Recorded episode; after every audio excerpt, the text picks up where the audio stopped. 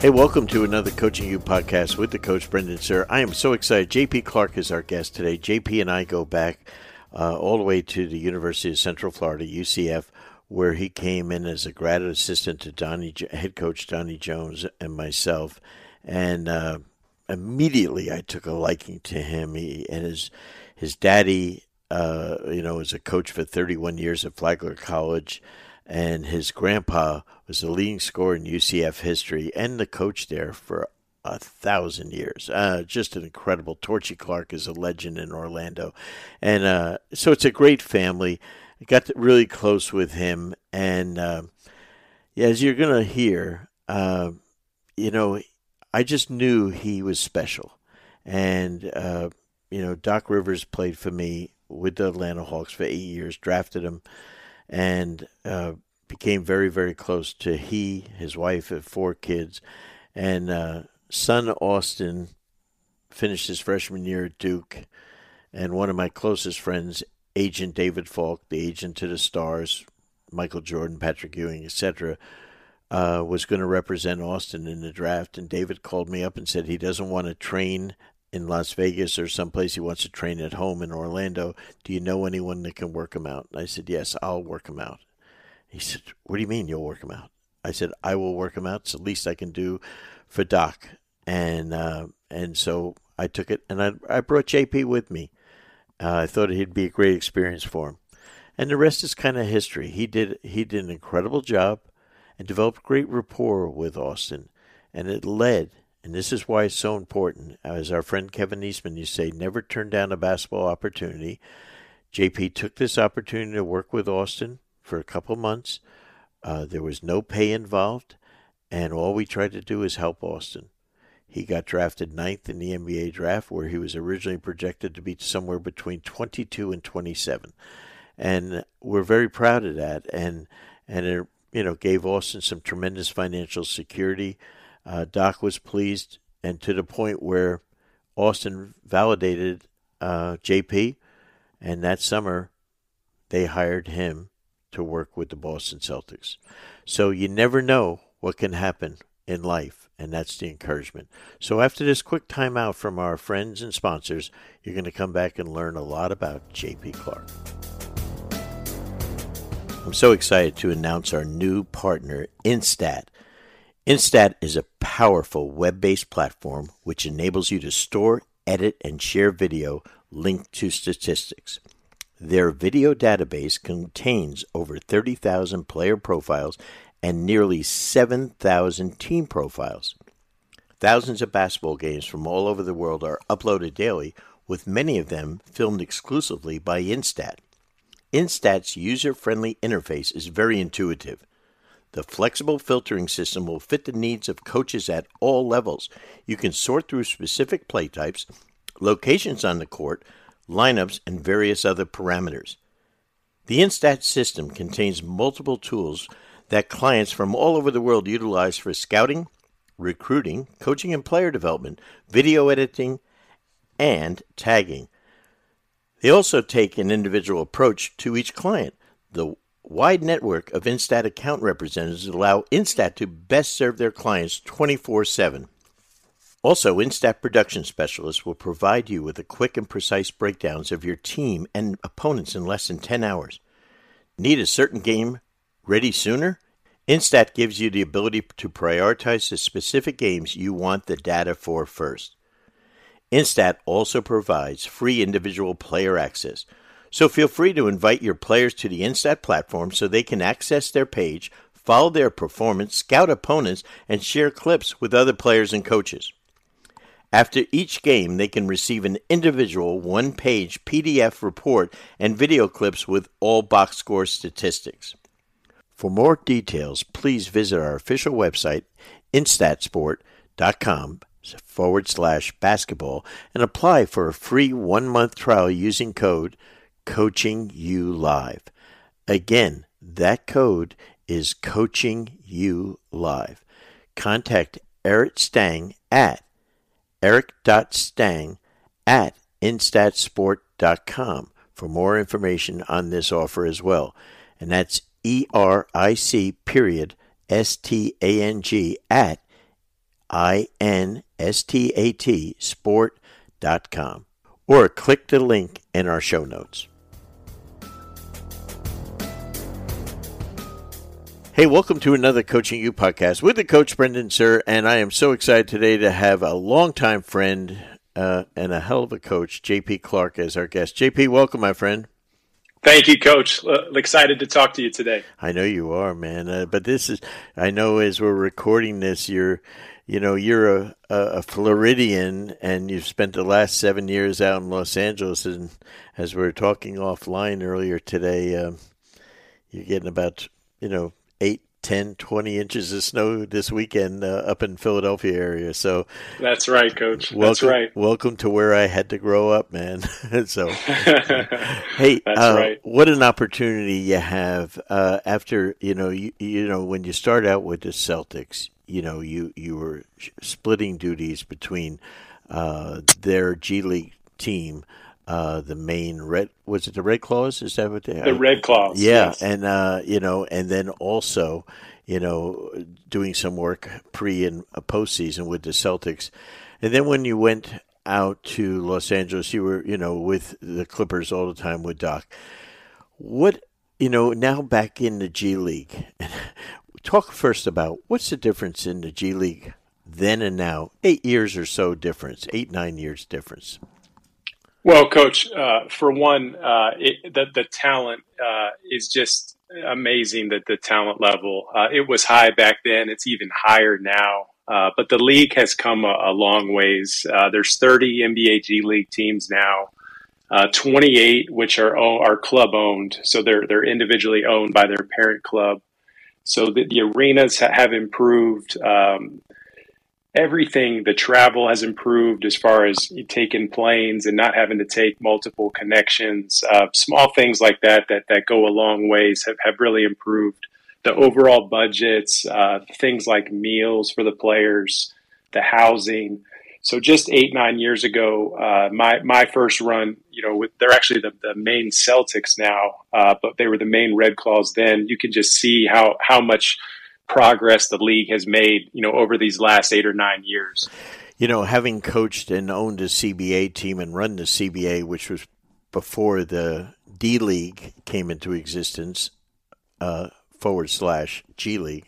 Uh, you know, I was I'm a big believer in minor league basketball, and you know, back in that day in the '90s and stuff, the NBA, the NBA, you know, as old as we are now, uh, the CBA was one year older than the NBA as far as its start. Uh, but you know, I, I was a big believer in uh, minor league basketball, and and more so now. And I think for many reasons, uh, the development of players, the development of coaches, the development of medical personnel, uh, PR staff, general managers, the whole gamut, strength and conditioning coaches. What have you seen as far as the talent, not just the players? We always talk about players. The talent is obviously outstanding, but the talent of the young coaches that we have in the league now.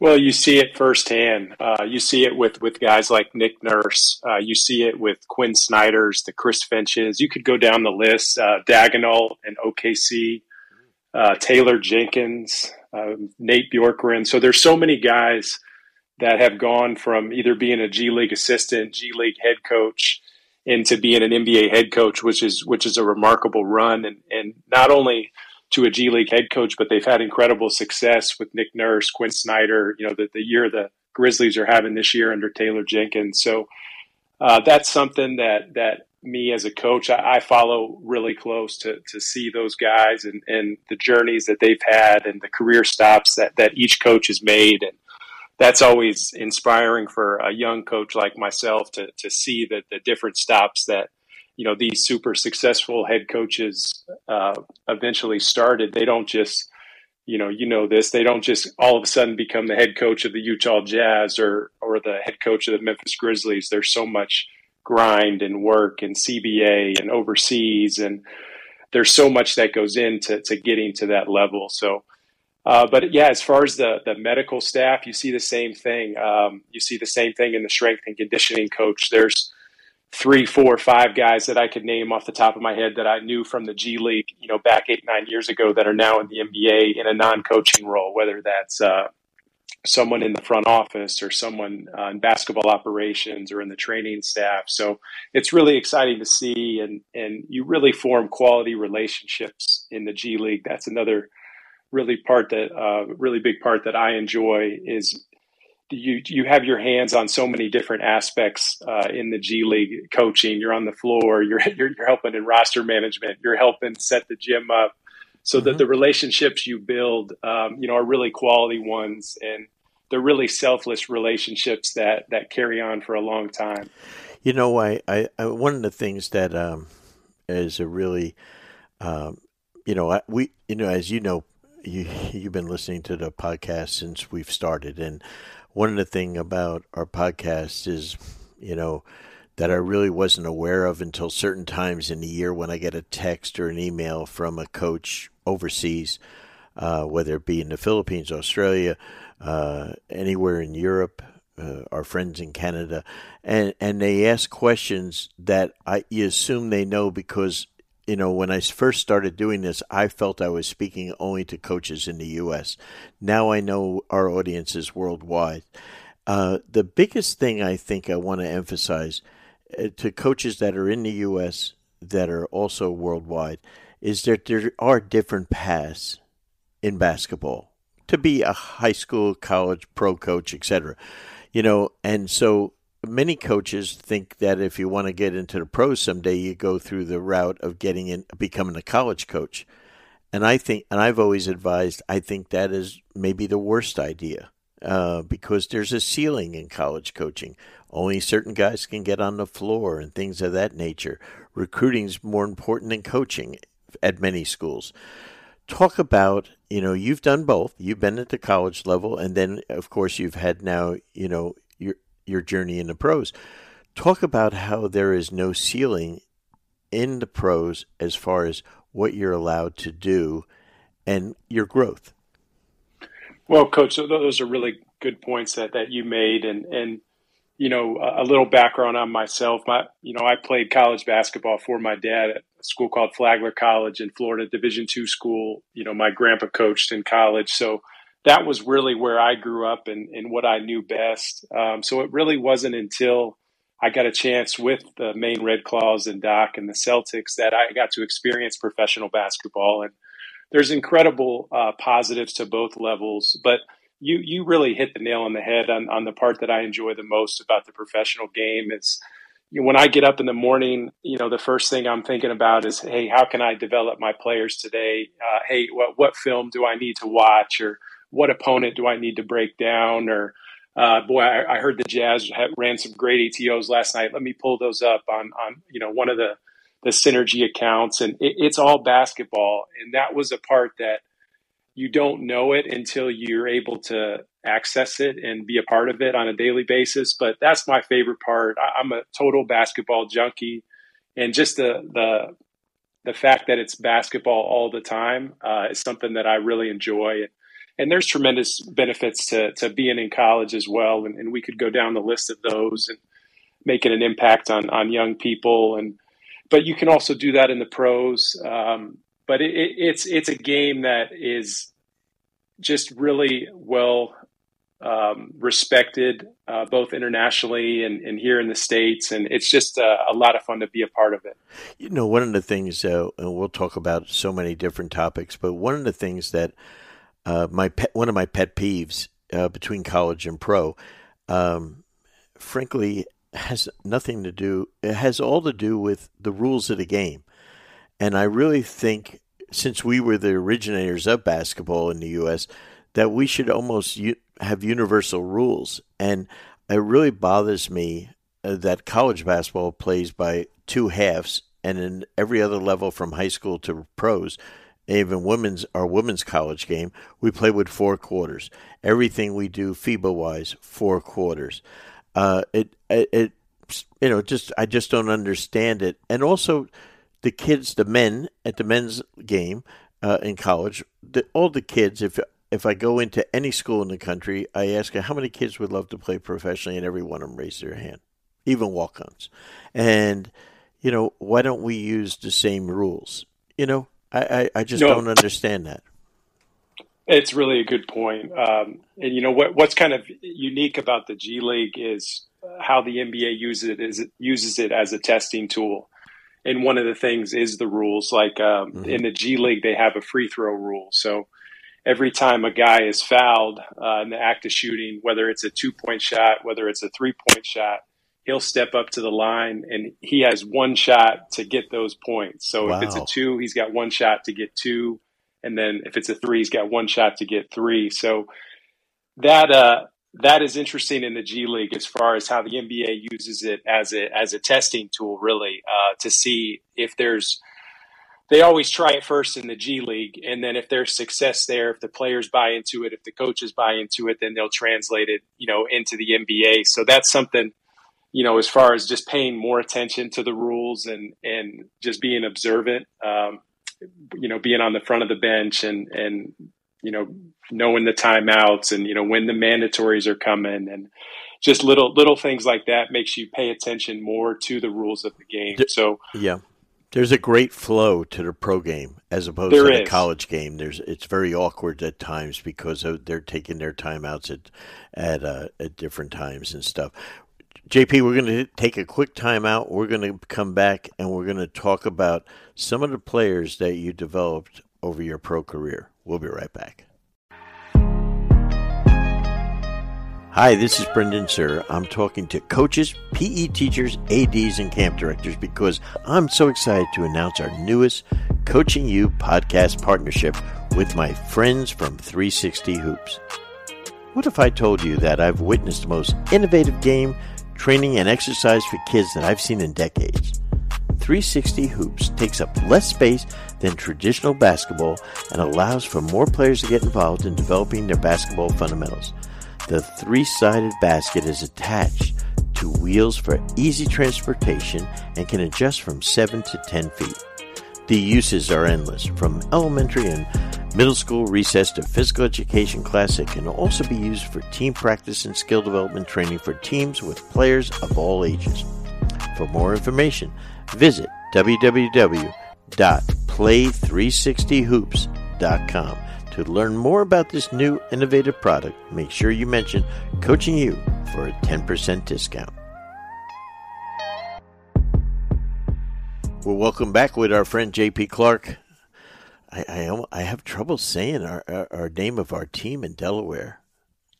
I'm, Blue Coats. I'm, I'm, I'm so used to saying I have so many friends uh, that went to the Del- University of Delaware Blue Hens. Yes, you know, right. You know, so, uh, but anyway, talk talk about first of all when you were with the Celtics and then uh, really with the Clips. Uh, some of the guys you got to work with, and uh, you know, and then in the summer, Doc, you know, or Lawrence Frank would say, "Hey, go spend a week with this guy."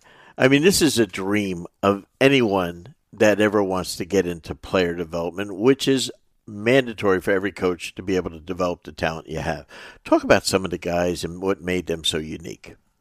Well, it really was, Coach. Uh, and and for the people that that don't know our background, you've been instrumental in my career. And the first guy that that I was able to work with was in large part because of you and, and Coach Kevin Eastman and volunteering at Coaching U Live. And and that was Doc's son, Austin. Um, he was a freshman at Duke, and needed someone to work out with uh, prior to the draft. You helped arrange that with his agent, David Falk. And uh, next thing you know, I'm, I'm working for Doc and, and the Clippers. But, um, you know, I've been very, very fortunate to, to work with a lot of great players, but I've been even more fortunate to work with some amazing coaches that, that really taught me how to work with those type of players. And one of those is Kevin Eastman. Uh, we started together in Boston, then transitioned – to the Clippers. Uh, some of the guys, you know, he was responsible at the time in, in Los Angeles, you know, for our player development program, as well as being one of Doc's, you know, right hand assistant coaches. But, you know, those initial years, um, you know, some of the guys we had Darren Collison, um, Chris Paul, Blake Griffin, DeAndre Jordan, Jamal Crawford, uh, Ryan Hollins, Willie Green and and really, you know, the, those years transition. There, there's so many guys from from Reggie Bullock to Big Baby, Jeff Green, uh, Pat Bev, Kawhi, Paul George. So um, we we've really, you know, uh, Doc's done an amazing job, you know, in, in his career, and seems like he's he always has talent, you know, wherever he goes, and and he's a big reason, you know, why is because players, you know, want to play for him, but. Um, you know, it, it, was awesome being able to to work with and, and still work with players of that caliber, and and uh, it's something that um, I'll always cherish, and, and just on a daily basis, just try to continue to learn. So, uh, each day, I, you know, I can bring my best and, and try to help these players become the, the best versions of themselves. So one of the things that, um, you know, Doc, you know, has always talked about, and one of the things that I've learned from my years in the NBA was the people think, well, if I ever worked with Chris Paul or Ray Allen, God, that would be easy. But it's like being a teacher in high school or college more high school than and you're teaching an advanced placement class and those students are so freaking demanding because they want to learn and and if you don't know your shit you're in trouble right you, are and, and and that was i remember first starting in boston and and coach eastman you know has been a big mentor and was then sure. and you know, me me first coming in, it, it's almost like I remember him telling me, like, just fake it, fake it until you make it, you know, and, and he's saying it in a real positive way. Uh, and and my approach was just whenever you first start in professional basketball, your head is just spinning for the first probably two to three years, um, just picking up the the concepts and the terminology and the and the language, and it's just so much different than college, and, and it's a different game, and the spacing's different. The you know, obviously the talent level is different. Uh, so I, I think what, what, what I tried to do initially was just bring great energy, bring great juice every day. Um, being young, I was able to get out there and uh, you know, he Coach Eastman, you would use the term sweat equity and mm-hmm. Put in sweat equity with the guys and, and get out there and sweat with them. And I think the players saw that that I was committed to them and, and I was there to help them, and that was really it. My, my only role being there was was to help them and um, I always uh, like l- look at player development as as you're as as a coach you're you're preparing for a scout. So as a player development coach, my job is to do a scout on the player that I'm working with. So you, you you know you might when you're doing a scout for a team you might spend four six eight hours you know developing you know uh, so developing a, a, knowledge of that team so that when you give your scouting report to the team, you know, you have a thorough understanding of what they do and, and how you can guard it, how you can stop them. And I think the same approach works in development. So if you're going and you're working with a Rajon Rondo or a Chris Paul is, is putting that initial time in the Austin Rivers days where you, are spending four to six to, to eight hours just studying his game and, and what they do and, talking to the head coach and, and where that player can improve to, to help not only himself but the team. And I think that really helped me early on is just having a thorough understanding of, of what they did. And even though I might not have had the background of an NBA coach, I, I had a thorough understanding of their game. Uh, and I felt that that really helped uh, build the relationship and help them buy into me uh, initially and early on in, in my career. JP, one of the things when you do that, it gives you instant credibility with that player that you know his game and you can tell him, yeah, here's what you do every time you want to you go left, you take two dribbles and you pull up and get a shot. We've seen that 68% of the time. That's how you can use analytics and all of a sudden the guy says, "Shit, I didn't know that." I had no idea. Or when LeBron used to, oh, every time he went left, he never finished at the rim he would always take a fadeaway one foot shot or a pull up jumper. You know, only would finish going right. Uh, so, you know, when you have these little things to help them improve their game, it's so meaningful. Or when you have Chris Paul and he becomes the master of the mid range, where all these other guys, young players, all they're doing is out there, they want to just jack up threes. And all he's trying to do is work on dribble moves and learn how to come off the pick and roll and read how to, the defense is guarding him that he sees now that the defense has changed from when he first came in the league it was all hedging and or blitzing a pick and roll on a good player like him to all of a sudden now it's drop coverage and now he's got to have that 12 to 18 foot shot. So now you have when you're working with guys, do you now say to some guards, young kids, whether it be in the G League, say, okay, a point guard and say, okay, here's something we do. I'm going to work with you so that you develop Chris Paul's game. You know what I mean? Type of thing. Does that help using people that you've worked with? It does. It does. And and it, you, while they might not develop into Chris Paul's game, that you know, obviously that they can they can relate to Chris Paul, um, and yeah. that's that's I think the the greatest uh, thing about the NBA players are so recognizable and that w- when you use you know those players' names, that the player uh, who is at a lower level that you're working with immediately, okay, I, I understand Chris Paul's mid range. Like there's a visual that comes up Right. comes up right away. Um, so I think that's where it's it's very beneficial, um, and and guys really, uh, especially in the summer, uh, where you can really you know buy into quality individual time. They, they really buy into film. Um, so like a lot of the edits that I, I've kept all the edits from from all those years, and and just showing them uh, like clips of, of guys like JJ Redick coming off screens and, Wow. and the setups that they use and and how they you know walk their defender in and the games they play just to just to create a little bit of space. Um, like an edit like that, I've used quite a bit, just like the movement off the ball and, and getting open as a shooter, and and how that can be beneficial. So, um, but yeah, I, I think that that having that uh, background with, with some of those guys has has really helped uh, you know me develop as a coach and and when, when you're working with guys of that caliber you're learning way more from them than you're teaching them. But if you can bring something to the table maybe just just maybe just one or two things uh, that maybe they haven't seen uh, that can go a long way with with guys like that. Um, and and you're all you're doing is you're just trying to to bring a new perspective and, and understand that they're one of the greats uh, of all time because of who they are and what they've done and the career that they've had. And and your job is just to complement that so if, if you can make them 1% better then then you've done your job and and and that's uh you know how I always try to approach it You know, it's funny. Uh, one of the players you used to work with with the Clippers was one of my favorite guys I ever coached in the NBA, Jamal Crawford, and uh, just an incredible human being, uh, let alone player, and uh, you know could still play in the league today at forty. And uh, the thing about yesterday was one of the uh, you know he scored fifty two points against the Miami Heat.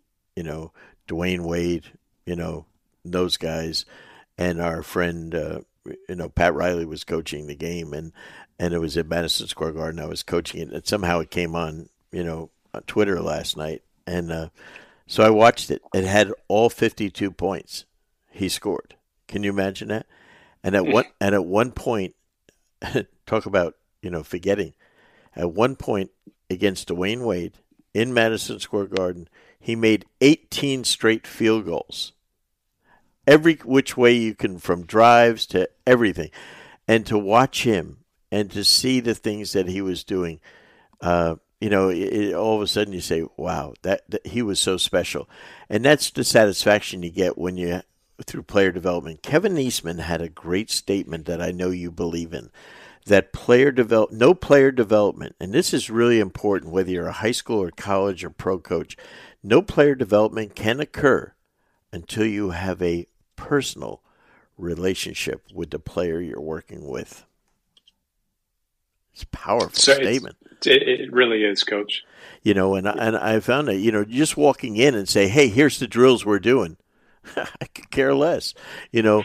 But all of a sudden, if that person thinks you're investing in them and he trusts you, and he knows that you care about them, like you were saying, that's that's the first thing. So if you want to be in player development, and you must, every one of us in coaching must be, the first thing you have to have is develop a relationship with that high school player, with that college player, whoever that player is. So now, you uh, you know, Doc and Lawrence Frank would send you on a trip for four days in the summer to Winston-Salem to see our friend Chris Paul. You know, that, that he would want to work with you for four or five days is an amazing testament to your likability and to the trust he has and belief in you. What is that like when a, one of the best players in the league, my opinion of all time, wants to work with you? Well, it was incredibly uh, humbling, uh, and it, it, was something that uh, you know he he was one of the first players that really kind of bought into me. Uh, Austin was the first, but that was prior to uh, joining the, the NBA. Uh, so, but, but Chris was really the first one that, that gave me a real shot. Um, and, and we would spend a lot of time. Uh, I remember listening to a, I think it was at Coaching U actually, a Stan Van Gundy talk, and, and he talked about uh, the importance of uh, statistics and advanced stats and uh, how he would when he started his scouts before he watched any tape he would spend you know hours going over you know analytical details. And then when when he watched the video you know everything kind of made sense you know based on the numbers because it always adds up. Um, and and I think that was the approach uh, with with Chris that that he really enjoyed was just taking taking an analytical look at his game and, and where his shots were coming from uh, you know, areas that that he could continue to to get better in, uh, areas that he could continue to exploit, and uh, so we would we would watch a just uh, we would watch a ton of film together, and in those film sessions, like I said earlier, he, you know, he was the one teaching me, not not me teaching him, but what I tried to do is just you know find different angles, uh, you know, that we could discuss and, and talk about, and then uh, we would always start with film, and, and sometimes I might have had 10 clips uh, and planned to watch it for two minutes, and then we ended up watching it for 45 minutes.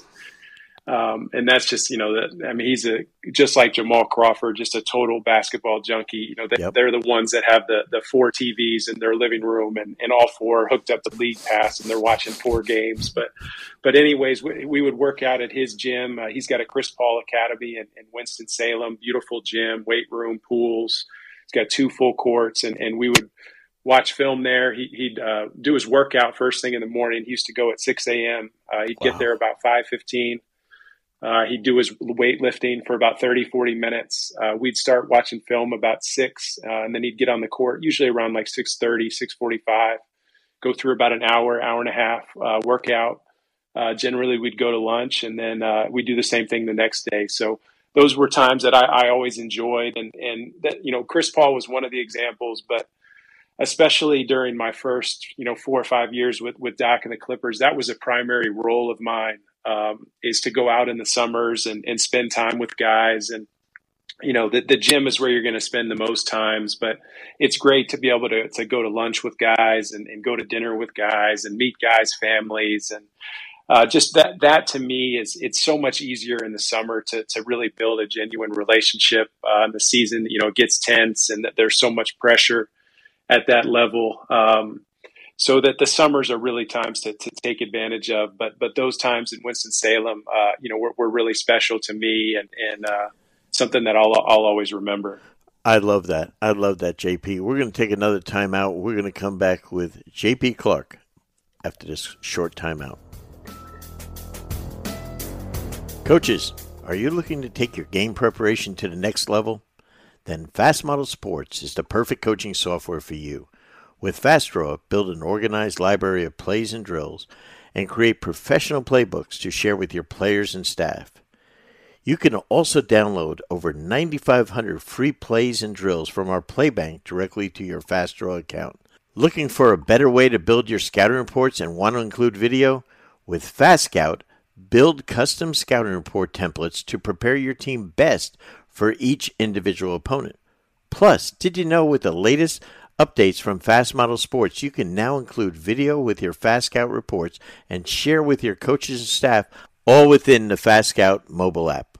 The combination of Fast Draw and Fast Scout is by far the best way for you and your coaches to create winning game strategies and effectively communicate them to your team. Over 10,000 high school and youth coaches trust Fast Model sports products to help their teams reach their goals. To order, go to fastmodelsports.com. Use code COACHINGU15 to get 15% off any Fast Draw or Fast Scout products. Remember, go to fastmodelsports.com. Use code COACHINGU15 to get 15% off any Fast Draw and Fast Scout products. We're thrilled to have our longtime partners and friends at Dr. Dish Basketball on board as sponsors of the Coaching U podcast. Dr. Dish machines are undoubtedly the most user friendly and advanced machines in the world of basketball today. Dr. Dish has completely revolutionized and reimagined the shooting machine to provide the best solution on the market. Join top programs around the world like Duke, North Carolina, Florida, and countless others and upgrade your shooting machine to Dr. Dish. Dr. Dish machines are the best way to increase purposeful reps in your program to get players better, faster, while tracking progress along the way. Dr. Dish provides so much more than just your standard shooting machines with custom training, pro trainers, and coaches on demand, real time and detailed analytics, and top of the line drills and workouts. If you're looking to take your program to the next level, look no further than Dr. Dish for the best basketball training machine in the world. If you have an old machine that's just collecting dust in your gym, did you know that you can trade that in to Dr. Dish for up to $1,500 off and get a new dish? Make sure to give our friends at Dr. Dish a follow at Dr. Dish B-Ball on Twitter and Instagram for great daily drills, workouts, tips, and inspiration. Or contact us at drdishbasketball.com. Don't forget to mention Coaching U or our podcast for $300 off your purchase. We're back with JP Clark. And JP, uh, when you were with the Clippers, for instance, and uh, you know, and you know, again, you know, having coached Doc for eight years and knowing him and being the one that uh, you know encouraged him to become an NBA coach, I just thought he had every every quality you could ever want in a coach. Um, you know, and he told me, you know, I never want to coach, and I and he's now next to Popovich, the longest tenured coach uh, in in the NBA. I think now in 23 years, right? And uh, and he's just fabulous at it. And but how you know we have a lot of people. If you turn in a game, turn in and watch a game on TV, you see the head coach, you see three assistants on the bench, you see three or four guys behind the bench. Talk about some of the roles of those people uh, and then, what was your role, let's say, when you were with the Clippers? Yeah, um, so so the the staffs, uh, as you know, ha- have gotten bigger, um, even even since you know when I started. Uh, but it, it's become uh, very specialized, which I, I, think is good for the players. There, there's more help for the players. Um, right. I think for a staff dynamic, at times it can be more challenging because there, there's more people. But uh, uh, the, it's very specialized. So, uh, like at the front of the bench, you'll have your head coach. Uh, generally, uh, head coaches, you know, some some do it differently than others, but Doc usually had a, a defensive guy, uh, and then generally he'll have two other assistants um, that are front of the bench. So, whether he has a defensive guy, maybe a defensive assistant, maybe rotating. Um, and then Sam Sam Cassell has been with him primarily as well. Uh, so and then generally the back of the bench, uh, you'll have uh, nowadays there'll be someone that's doing video behind the bench uh, that can flag uh, and trigger like a replay for the if, if there's a play that he feels like Doc should replay or or the Clippers should replay or, challenge. or whoever. By that you mean yeah, challenge. like the, yeah. the challenge exactly. Uh, so so that, that that's a big role. And, and can you just go into depth on that because now as opposed to when I was coaching. Heck, we didn't even the internet wasn't invented even in the beginning of my coaching career. but you know that now you have whether it's a, I don't know if it's an iPad or you know if it's a, a Microsoft Square. Uh, you know what are what are they using uh, to? They can instantaneously pull up video, current video, as well as during timeouts explain how they can use it for offense and defensive purposes. Yeah, it's pretty remarkable, Coach. They uh, they actually have a live feedback there, uh, mm-hmm. and it's it's about a second or two delayed. It might by, by now it's probably like real time uh, right. with the technology, but uh, a couple years ago it was about it was a couple second delay, but it's a live feed, so um, the he, he, the video coordinator or whoever uh, his role behind the bench that has the computer uh, basically is is watching a, a, live feed, so he can actually rewind, fast forward. So if there's like a bang bang play at the rim, charge block, you know, and one, uh, you know, the big possession where a foul, you know, can be taken off the board or points can be taken off the board, he can rewind that very quickly watch it, and then if he sees like it's worth challenging, you know, he'll flag Doc or one of the assistants will flag Doc, and then there's a green buzzer uh, right at the end of the scores table that uh, the head coach can press, and it'll trigger the replay. So that's kind of how it works. Um, some coaches, if it's a close call, can call timeout uh, just to just to stop the play, and then they can review it during the timeout and decide to challenge it or not. But uh, yeah, it's interesting uh, you know how how far that that technology has come because that wasn't always like that. But now it's not even a where you need to go back and you know it used to be you had to go back and ask for the clips and then you couldn't get the clips until you know halftime and even that was at times challenging. But now it's a live feed; you can clip it live. So um, a lot of the times you know you see it with the i think the the chart or the uh the call like overturns the percentage keeps going higher and higher yeah. and that's because they're they're watching it, so they already know that it's it's the wrong call. That's fabulous. I mean, that's big time. What a what an opportunity that's opened up for someone else to get into the game as a as a coach to develop. You gain a lot of credibility uh, if you can keep signaling the right plays. Talk about late in the game. Now we're in the last two minutes of a game, and there's a timeout. And I know I used to have to study my opponent my coach that I was going against, whether it was Pat Riley or Phil Jackson, and say, okay, this is what he likes to do at the end of the game. And then I'd have to draw it up for our players. Nowadays, a wee bit different, huh? As far as what they're doing. It is. It is. Just as far as eh, eh, most teams now. So I think this that role is going down a little bit, but with, with the video, with the video, but most teams still have an advanced scout. So that advanced scout is out watching. You know, he, let's say you play the Knicks on Saturday. Well, he just saw the Knicks uh, that pre that previous Thursday. Mm-hmm. So then on Thursday night, he'll go home. He'll write up all the calls.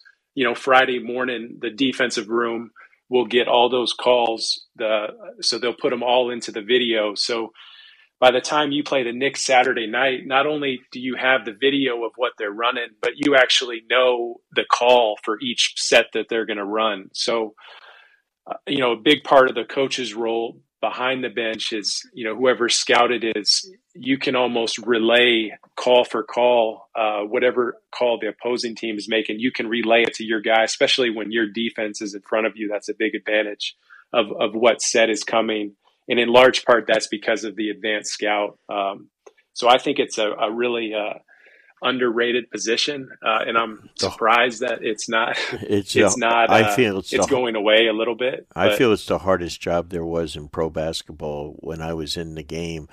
Was the advanced scout? I mean, it was tireless. It was a tireless job. I it mean, is. It, it, and it's not a job that I've done, but it's a job that I've had close contact with our guy that did it, and I know that a lot of his emails were coming at three, four in the morning, and uh, there's a lot of pressure to get those emails with with how quickly the games turn in the NBA. I mean, you know, you, you know how it is. You're playing four or five games a week sometimes, and uh, the calls are so important at that level because they're accurate. And, and, this is another thing, and you know, we talk all the time about preparation. How do how do I best prepare my team for an opponent? And what I learned in the NBA, it's all based on frequency. So you know, you know, you know the great Lawrence Frank, who is running the Clippers now, but when he was the head coach of the Nets, Lawrence and I was preparing for him. He had 126 set plays, 126. I'll never forget it. And and uh, now, but we would give four to our team, you know. So based on the things that Lawrence, you know, would run the most, you know, in the games, the several games that were preceding, and you know, and and that's that's an amazing ability to be able to prepare your team. It's a really hard job uh, to do that. Uh, but now, after the game is over, what as your role, what did you do for the the person that you were working with? In many cases, the defensive coordinator and or the head coach. Well, my, my first couple years uh, with the Clippers, I was primarily player development, um, and in large part that was working with with Kevin Eastman initially, uh, John Welch, Dave Severns, yep. all guys that have, have taught me a ton in, in the world of development and in life itself. But um, so uh, Kevin used to what what he would do is when you're the head coach, you know, of, of a a major NBA team like that, it, it's not. We used to call it FaceTime. Like FaceTime's not always easy because mm-hmm. he has so many things coming at him from so many different angles. Every day there's something new. So it was like, how can I provide value? Um, and this is kind of what Kevin taught me initially: is how can I pro- provide value on a daily basis without just barging and being you know interruptive and, and things like that. And what he used to do is is write up notes uh, and just slip them under Doc's door uh, or just put them uh, put them like in his folder or, or, something like that in his briefcase. Uh, so so I started doing that, and and that was just strictly following kind of what Kevin did, and and it was something that uh, basically when the game ended, you know, I would just watch the game and, and just, you know, sometimes it was only a couple things and, and sometimes it was a couple pages and, and half the time there probably wasn't much value on that. But, but what it did though, is it, it, it taught me a lot, uh, probably more so than it, than it helped uh, a guy like Doc, but it, but it, it helped me a lot. It showed me, uh, it showed me the value of just you know the, the work ethic it takes to, to come up with ideas and, and to come up with strategy and, and how hard it is uh, you know to nitpick little things and, and the detail it takes so uh, that, but that was something that I would do, and, and you know we would play the Knicks on Tuesday, and and Wednesday I'd, I'd watch the tape and just try to you know write down some things that I saw that that maybe we could work on in practice, and then just uh, slip it under uh, Doc's door, and then that was something that that I tried to continue, you know, as much as I could, and and something that uh, you know I, I enjoyed doing. I love that providing value for the person you work for. Brilliant. I love it, and that's why Kevin Eastman's always been one of the very, very best. Has a different level of thinking than other people in the business. Talk about now uh, with the G League, with your team in Delaware, Coby Karl, the head coach. You're his assistant. Talk about what you're. Uh, talk about the structure of the G League teams. We have a head coach and sometimes two assistants on a team, or yeah, it seems it seems to be that way. Uh, seems like uh, most staffs have two to three. Uh, so we have three assistants. Uh-huh. Um, the, the, head coach Coby Karl, uh, who's tremendous. Uh, Prosper Karangwa is the GM, who's uh, in the front office in Philly, and then also in the front office in Philly is Jameer Nelson, who's the assistant GM you know Philadelphia legend. Yep. Um, so that that's the structure of it. Um, you know, we're we're the 76ers affiliate, uh, play about 45 minutes south in Delaware.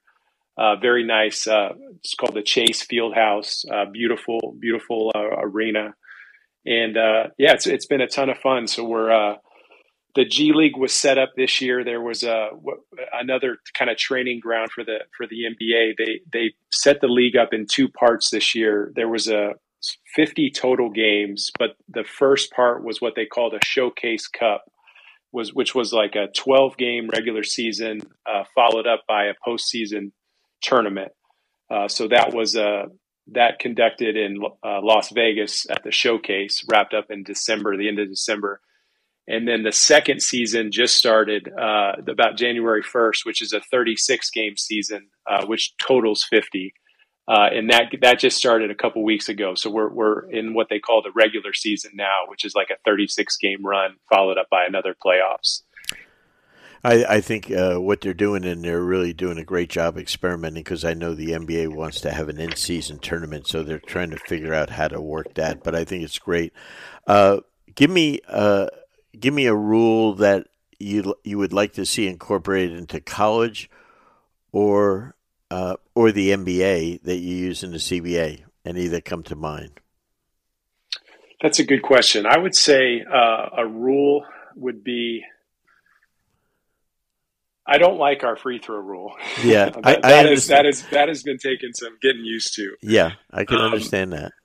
But I don't have anything. I don't have anything off the top. Let me ask um, you this one: Don't in the last. Tell me if they have this in the last minute of play, or you know, you can still advance the ball, but you can't you go in huddle.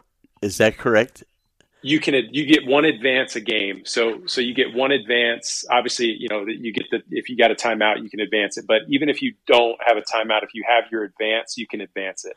And, so, and I think that is that, fabulous. That's a good rule. I really do because it doesn't waste time. It's not like a, but boy, you know, I, I pity the poor college coaches that have four seconds or less and they got to go 94 feet and then they look like asses because they throw the ball out of bounds, the ball's intercepted on trying to throw it down the court. You know, and, and as opposed to getting it up there and giving the kids a chance to compete and tie the game up or win the game. I think it's just uh, really a smart thing to do. Well, it just makes it more exciting too, right? You just give your team yeah. a better chance to tie the game or win the game, and it's more exciting for the fans. And so I, I completely yeah. agree to you with you. The advanced rule is, is cool. It's yeah. something that, yeah, is new to me, so I'm I'm learning it. JP, uh, in, in, this in the summertime, uh, t- talk about how what opportunity uh, you guys get as far as uh, with the summer league.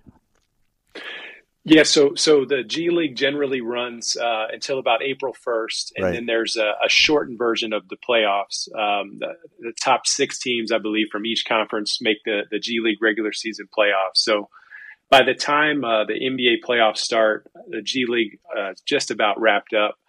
So th- by then, you're if your you know parent club is in in the in the playoffs, you're you know hopefully a part of that from afar. Um, and then once the the playoffs, the NBA playoffs are done, generally there's you know a couple weeks off, and then right about June, uh, the end of May, middle of May into June, they start the draft workout. So that's mm-hmm. usually bringing in four to six, depending on where your draft pick is. You know, bringing in four to six guys, maybe a couple times a week that are in your draft range, and then put them through workouts. So uh, let's say you have the 10th pick, you know, you're bringing in guys that, that are around that range mm-hmm. and then you're, you're testing them, you're doing, you know, weights, body weights, agility, uh, you know, they're doing the measurements and then the basketball part, two on two, three on three, you do some one on ones. So that's, that's a lot of fun. Um, and then you also see, you know, some guys that, that don't make it that, you know, could end up in the G League. So it's a good time to, to get to know young guys and, and, you know build relationships with guys and you know generally you're going to see them uh, if if they're that high of a level you're going to see them somewhere uh, in professional basketball. JP, uh, it, it's it's exciting because it's basketball twenty four seven, and I know that's what you love, and that's what your whole family has loved forever. Uh, but hey, thanks for taking time and explaining to our audience, uh, you know, something that you know most of us didn't know about and I, and I think it's just fantastic you did a great job and and I appreciate your friendship over the years my friend well coach I, I appreciate everything you've done for me and, and you've been instrumental and uh, I'll always say that and I won't ever get sick of it because that's how important you've been in my career. So I thank you for everything and, and thank you for the opportunity uh, to, to jump on your show today. We're just getting started JP we're just getting started. All right. Good luck the rest of the season and we'll see you soon. Okay, thanks, Coach. JP, great, great job. Um, I, I, just love this story. I just, and for those of you, uh, whoever you are, that are dreaming about this, and and his daddy, who I'm very close to, the great Bo Clark.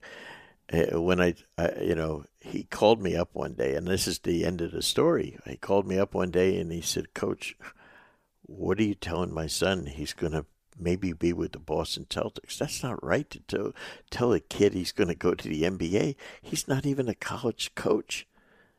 I said, he's going to be in the NBA in two weeks. And he thought I was almost being delusional and mean to his son. And two weeks later, he was with the Boston Celtics. I love that because it was a dream that he had, but we made it a reality. And you can do it if you believe in yourself and you find a path to work and get there. Till next week, this is the coach, Brendan Suhr.